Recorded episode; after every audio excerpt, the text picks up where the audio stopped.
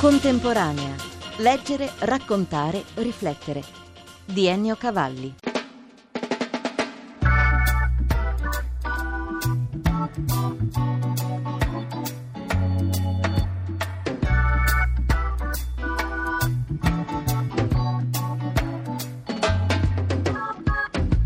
Mercato dei libri in calo, sfiorato il 25% di vendite in meno, ma l'editoria per ragazzi resiste anche per qualità. Un bilancio a chiusura della 49esima edizione della Fiera del Libro per Ragazzi di Bologna con l'aiuto di Roberto Denti, scrittore e libraio, già fondatore con la moglie Gianna della prima libreria per ragazzi a Milano. C'è stato un calo e anche i mercati di produzione dell'estremo oriente che fino a due anni fa erano estremamente convenienti come costo, oramai hanno allineato abbastanza i prezzi. Dal punto di vista della, della stampa, stampa, della grafica, esatto. eccetera, dalla Cina ad esempio. Cina, Singapore, tutta la parte orientale. Cosa resiste e come l'industria del libro per ragazzi affronta queste difficoltà? Con una produzione di buon livello, si punta sulla qualità L'anno scorso e il primo trimestre di quest'anno questa fiera ha dimostrato che il livello di produzione sia grafico sia narrativo è piuttosto buono, è un periodo positivo soprattutto per gli autori italiani. La quantità di scrittori bravi e di scrittrici e di illustratori e illustratrici è veramente a buon livello. La mia resistenza si intitola l'ultimo libro di Roberto Denti. Non è un romanzo, è una cronaca, me l'ha chiesto e pubblicato Rizzoli. Se l'adulto aiuta il ragazzino, perché è un libro per le medie, a capire cosa è successo durante l'ultima fase della guerra, i giovani lettori sono estremamente curiosi perché sono argomenti che leggono su libri di storia ma oramai non sentono più parlare in famiglia. I ragazzi sono estremamente curiosi, il problema è che sono gli adulti inerti, soprattutto le famiglie. E allora un libro serve? Un libro serve. L'anno scorso è uscito un libro di Margherita Hack sul cielo e ha avuto molto successo, direi abbastanza inatteso perché l'argomento della formazione del mondo mondo e del mondo stellare non sembrava interessare i ragazzi, invece i ragazzi sono meglio degli adulti. Ero cattivo, romanzo di Antonio Ferrara, San Paolo editrice. Il conforto di quell'imperfetto ero per raccontare una storia piena di inquietudini, quella di tanti ragazzi che Antonio Ferrara ha conosciuto da vicino. Sette anni di lavoro in una comunità alloggio per minori da operatore, dove diciamo che ho raccolto le voci che volevo che avessero ascolto. Erano voci emarginate. Certo che quell'ero è un conforto, nel senso che annuncia fin dal titolo che questo ragazzo è suscettibile di evoluzione, come tutti gli adolescenti, difficili o meno che siano. Alla luce della sua esperienza, come si fa a diventare cattivo e a uscirne fuori? Diventare cattivo è semplicissimo. Se trovi un adulto che ti appiccica l'etichetta, o spesso se te la appiccichi da solo e cerchi poi conferma presso altri adulti, è facilissimo. Uscirne è un po' più complicato. Ti serve un adulto che ti veda in prospettiva prospettiva, per le potenzialità che rappresenti. Uno dei personaggi fondamentali della storia, forse il vero protagonista, al di là del ragazzo Angelo, padre Costantino, è quello che riesce a vedere i suoi ragazzi in prospettiva, addirittura li disegna fa loro dei ritratti, ma non come sono adesso, come gli adulti che saranno. Tutto parte da un verso di una poesia splendida di Danilo Dolci, pedagogista e formatore, che diceva ciascuno cresce solo se sognato ed è quello che farà padre Costantino nella storia, un padre al di sopra delle righe, un po' matto, matto da abbracciare, che immagina Angelo non per quello che è, ma per la potenzialità che rappresenta. Lei è nato a Portici, la comunità nella quale ha lavorato era a Novara. Esatto, esatto, quindi diciamo che io di cattivi ne ho conosciuti paradossalmente più a nord che a sud, dove comunque i minori sono spesso fuori dall'obbligo scolastico e la devianza giovanile è ottima e abbondante per così dire. Eh, però a nord ho conosciuto quasi tutti i minori meridionali, ospiti di questa comunità alloggio dove lavoravo. Sentiamo come comincia il libro. Ero cattivo lo sapevano tutti. A scuola si parlava solo di me, anche nel mio quartiere. Non stavo mai fermo, combinavo sempre qualcosa. Avrei tanto voluto essere un bravo ragazzo di terza media, ma avevo paura a comportarmi da bravo ragazzo, perché temevo che i miei amici mi dessero del bravo ragazzo. Non che combinassi guai grossi in paese, no, solo cose del tipo sputare nell'acqua santiera, benedire i gatti con l'acqua santa, appiccicare lo scotch sul pulsante del citofono del parroco, cose così, insomma. Niente di che. E questo è il discorso interiore esteriorizzato del protagonista che poi via via percorre una china quasi segnata, ma segnata dagli altri. Certo, un po' segnata dagli altri, da questi lacci è difficile affrancarsi da solo, a meno che non ci sia un adulto che crede in te. Io provo a leggervi un altro brevissimo brano, un po' paradossale, che rende l'idea che tecnica pedagogica spicciola applica padre Costantino con Angelo. È sempre Angelo che parla dopo un bel po' di capitoli, verso la fine del libro, quando comincia a rassegnarsi al fatto che lui può diventare meno cattivo grazie a questo adulto che lo accoglie e che crede in lui.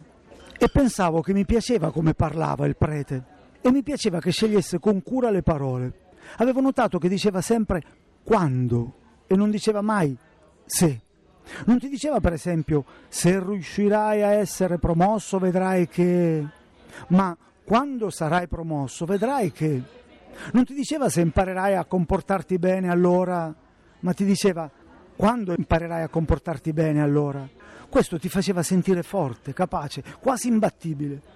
Ed era una cosa veramente strana questa e bella, perché era una tenerezza, certo, ma ti induriva. Tra i prossimi appuntamenti Antonio Ferrara con il suo romanzo Ero cattivo sarà sulla nave dei libri diretta a Barcellona, una meta, la festa del libro e della rosa a Barcellona. Ecco come si prepara a questo incontro sul mare. Mi hanno arruolato a questa splendida chiamata alle arti sul mare, intanto come confronto tra colleghi scrittori per grandi e per ragazzi. Perché ci saranno parecchi nomi e tanti libri. Anche nomi molto celebri, un'occasione di confronto tra noi e un'occasione di vacanza culturale meravigliosa, un momento di riflessione e uno scambio anche culturale tra due paesi della comunità europea. E poi il pubblico che viaggia, lettori inaspettati forse, che avranno domande da fare anche loro su questo libro. Buon viaggio. Grazie, bocca al lupo.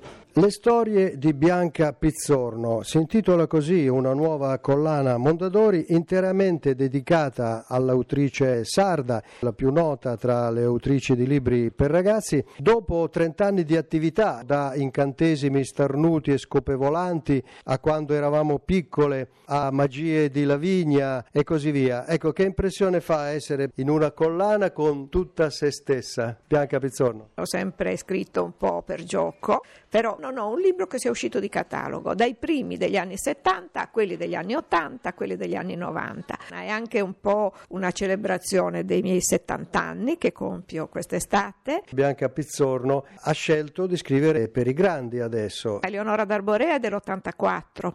Nel 90 ho scritto Il ritratto di una strega, che erano dei libri difficili e che hanno avuto un buon successo di critica, però non hanno avuto la diffusione dei libri per ragazzi. Io scrivo perché delle storie mi premono e avendo ormai una certa età, eh, quella che era la problematica dei bambini e probabilmente mi si è allontanata. Ecco, sembra strano, stesso nome, stesso editore, però un libro per ragazzi ha più successo, vende di più di uno per adulti. In assoluto sì. Io vedo che un autore per ragazzi che vende bene e che ha un pubblico molto ridotto, perché in Italia sappiamo che c'è un calo delle nascite, eccetera, va tranquillamente verso le 20-30 mila copie, mentre un libro per adulti di successo, tranne dei casi eccezionali, quando ne raggiunge 12, 11, 12 è già un successone i lettori vanno dai 18 ai 90 anni, cioè tutti quelli che si lamentano e che dicono che i bambini oggi non leggono, non sanno leggere i numeri, non conoscono la matematica.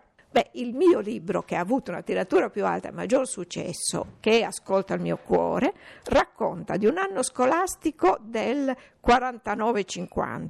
Io l'ho pubblicato nel eh, 1991, ancora oggi, tutti gli anni, Ascolta il mio cuore è un bestseller. E la gente si meraviglia, dice ma come? I bambini leggono libri vintage? Le capiterà di rincontrare i suoi lettori di allora, fatti uomini, fatti donne, quarantenni, cinquantenni ormai? Non solo l'incontro, ma questa è proprio la novità che abbiamo concordato insieme con la Mondadori per questa nuova collana, perché ognuno di questi libri ha una prefazione scritta da un mio antico lettore che oggi ha dai 40 ai 50 anni, eh, perché così è. I miei lettori hanno 10 anni, 20, 30, 40 e anche qualcuno 50. Sono personaggi noti quelli che hanno fatto la prefazione, da Lella Costa a Marino Sinibaldi, Simona Vinci, Beatrice Masini che è un'altra scrittrice. Melania Mazzucco, quasi tutti mi hanno letto quando erano bambini, bambine, che mi sono cresciute bene. Le chiedo due titoli, quello che ci vuole segnalare come lettura tra i suoi libri per l'infanzia e quello che le è più caro tra i libri che ha scritto in questi ultimi anni per adulti. Fra i libri per bambini io continuo a consigliare Ascolta il mio cuore. C'è un altro libro che io amo molto che si chiama Remi dalle orecchie d'asino, che è un libro serio e quasi triste, ma dove io affronto dei problemi, fra virgolette, profondi e che ai bambini è piaciuto. Io parlo della morte, della malattia, della scoperta del corpo nell'adolescenza, dopo il delirio di onnipotenza del bambino che pensa di non farsi mai male, nell'adolescenza si scopre di essere fragili anche nel corpo. E questi temi non sono più tabù a questo punto. E per fortuna questi temi non sono più tabù. Però molti grandi si sono spaventati leggendo questo libro, invece io oggi ripenso pensando, guardando dall'alto della montagna, uno sguardo al panorama della mia produzione, dico no, io quel libro lo dovevo scrivere, lo amo molto. Fra quelli per i più grandi, beh, il mio più grosso lavoro è la biografia di Eleonora d'Arborea, la giudicessa, l'eroina dei sardi, la grande donna, con Grazia Deledda, della mia isola, che mi è costato fatto 40 anni di ricerche d'archivio perché è una donna famosissima leggendaria su cui si raccontano un sacco di fesserie e riuscire a mettere insieme qualche cosa di concreto, di vero, controllato e documentato dagli archivi è stato difficile, ma è stata un'avventura bellissima. Qual è stata l'impresa che più l'ha colpita di Eleonora d'Arborea? Era principessa, diciamo perché il titolo di giudice equivaleva a quello di principe, di una zona della Sardegna che negli anni in cui viveva suo padre aveva conquistato quasi tutta l'isola togliendola ai catalani. Siamo nel 1300. Siamo nella seconda metà del 300. I catalani conservavano soltanto il porto di Cagliari e il porto di Arghero. Mariano d'Arborea, fratello, personaggio straordinario, gliel'ha tutta conquistata. A quel punto ammazzano il fratello, lei corre da sola in Sardegna col bambino e si fa riconoscere erede del fratello. Per anni e anni e anni ha tenuto a bada i catalani fuori dalla Sardegna e questo è uno dei suoi meriti. L'altro è che ha pubblicato un codice di leggi, la Carta dell'Ogu, che noi abbiamo utilizzato fino al 1820. Quando dice noi? Noi sardi, perché vigeva in Sardegna, noi sardi certo. In questo codice ci sono delle novità straordinarie. L'obbligo della legge scritta, prima la legge era consuetudinaria, cioè il giudice la interpretava, la legge scritta non in latino, il latinorum di Don Abbondio no, lei l'ha fatta scrivere nella lingua parlata e ci sono delle leggi straordinarie a difesa delle donne. Prima fra tutte quella dello stupro, in Italia c'era il matrimonio riparatore che estingueva il delitto, Eleonora non estingue il delitto, ma lo stupratore deve scegliere alla donna che ha stuprato un marito che piace alla donna, che plaquiat a sa muggere e la deve dotare in modo acconcio, a parte altri articoli di legge a favore delle donne. Vent'anni fa cominciò la navigazione del battello a vapore, la fortunata collana di libri per ragazzi delle edizioni PM. Vent'anni significa anche dieci libri ristampati come albo d'oro. Alcuni di questi titoli, Alice Fornasetti, responsabile del battello a vapore, classici per piccoli. Uno dei primi della nostra collana è L'ultimo lupo di Mino Milani, per passare da Cioncion Blu di Pinincarpi, che è stata una fortunata riscoperta, poi a Buchi nel deserto, oppure da Cappuccetto Oca di Roberto Denti a Mamma Nastrino e Papaluna, alla riscoperta di un classico moderno come La grande avventura di Westall, Un gatto non è un cuscino della Nöstlinger. Alice Fornasetti non è nata senior editor, dieci anni fa era editor, ovvero seguiva dall'inizio la nascita di questi libri a fianco degli scrittori. Questo vedere crescere la collana e poi arrivare a gestirla, che impressione, che emozione, che considerazioni. Da dieci anni lavora al battello vedendone un po' tutti gli aspetti, dalla correzione di bozze all'impaginazione, al contatto con gli autori, gli illustratori e adesso nella scelta dei titoli un aspetto di officina.